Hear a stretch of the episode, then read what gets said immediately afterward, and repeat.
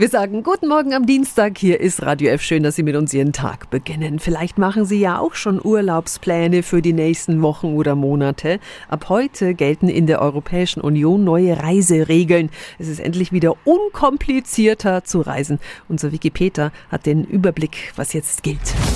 Radio F. Jetzt Tipps für ganz Franken. Hier ist unser Wiki Peter. Bisher kam es ja darauf an, aus welcher Herkunftsregion die Reisenden kommen. Jetzt wird geschaut, ob die Person geimpft, genesen, geboostert oder ungeimpft ist. Für Geimpfte und Geboosterte mit auf EU-Ebene zugelassenen Impfstoffen gelten keine Beschränkungen. Die letzte Impfung darf nur nicht länger als neun Monate her sein.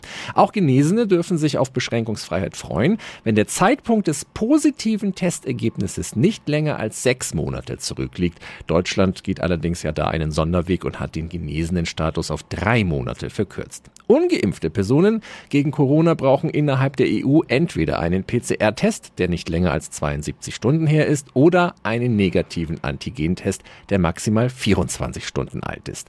Und eine wichtige Änderung auch ab heute, das Impfzertifikat für die Grundimmunisierung gilt jetzt EU-weit nur noch neun Monate.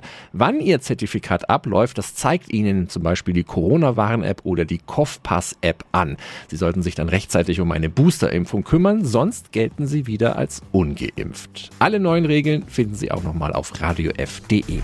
Tipps für ganz Franken von unserem Wiki Peter. Wiki Peter. Täglich neu im Guten Morgen Franken um 10 nach 9. Radio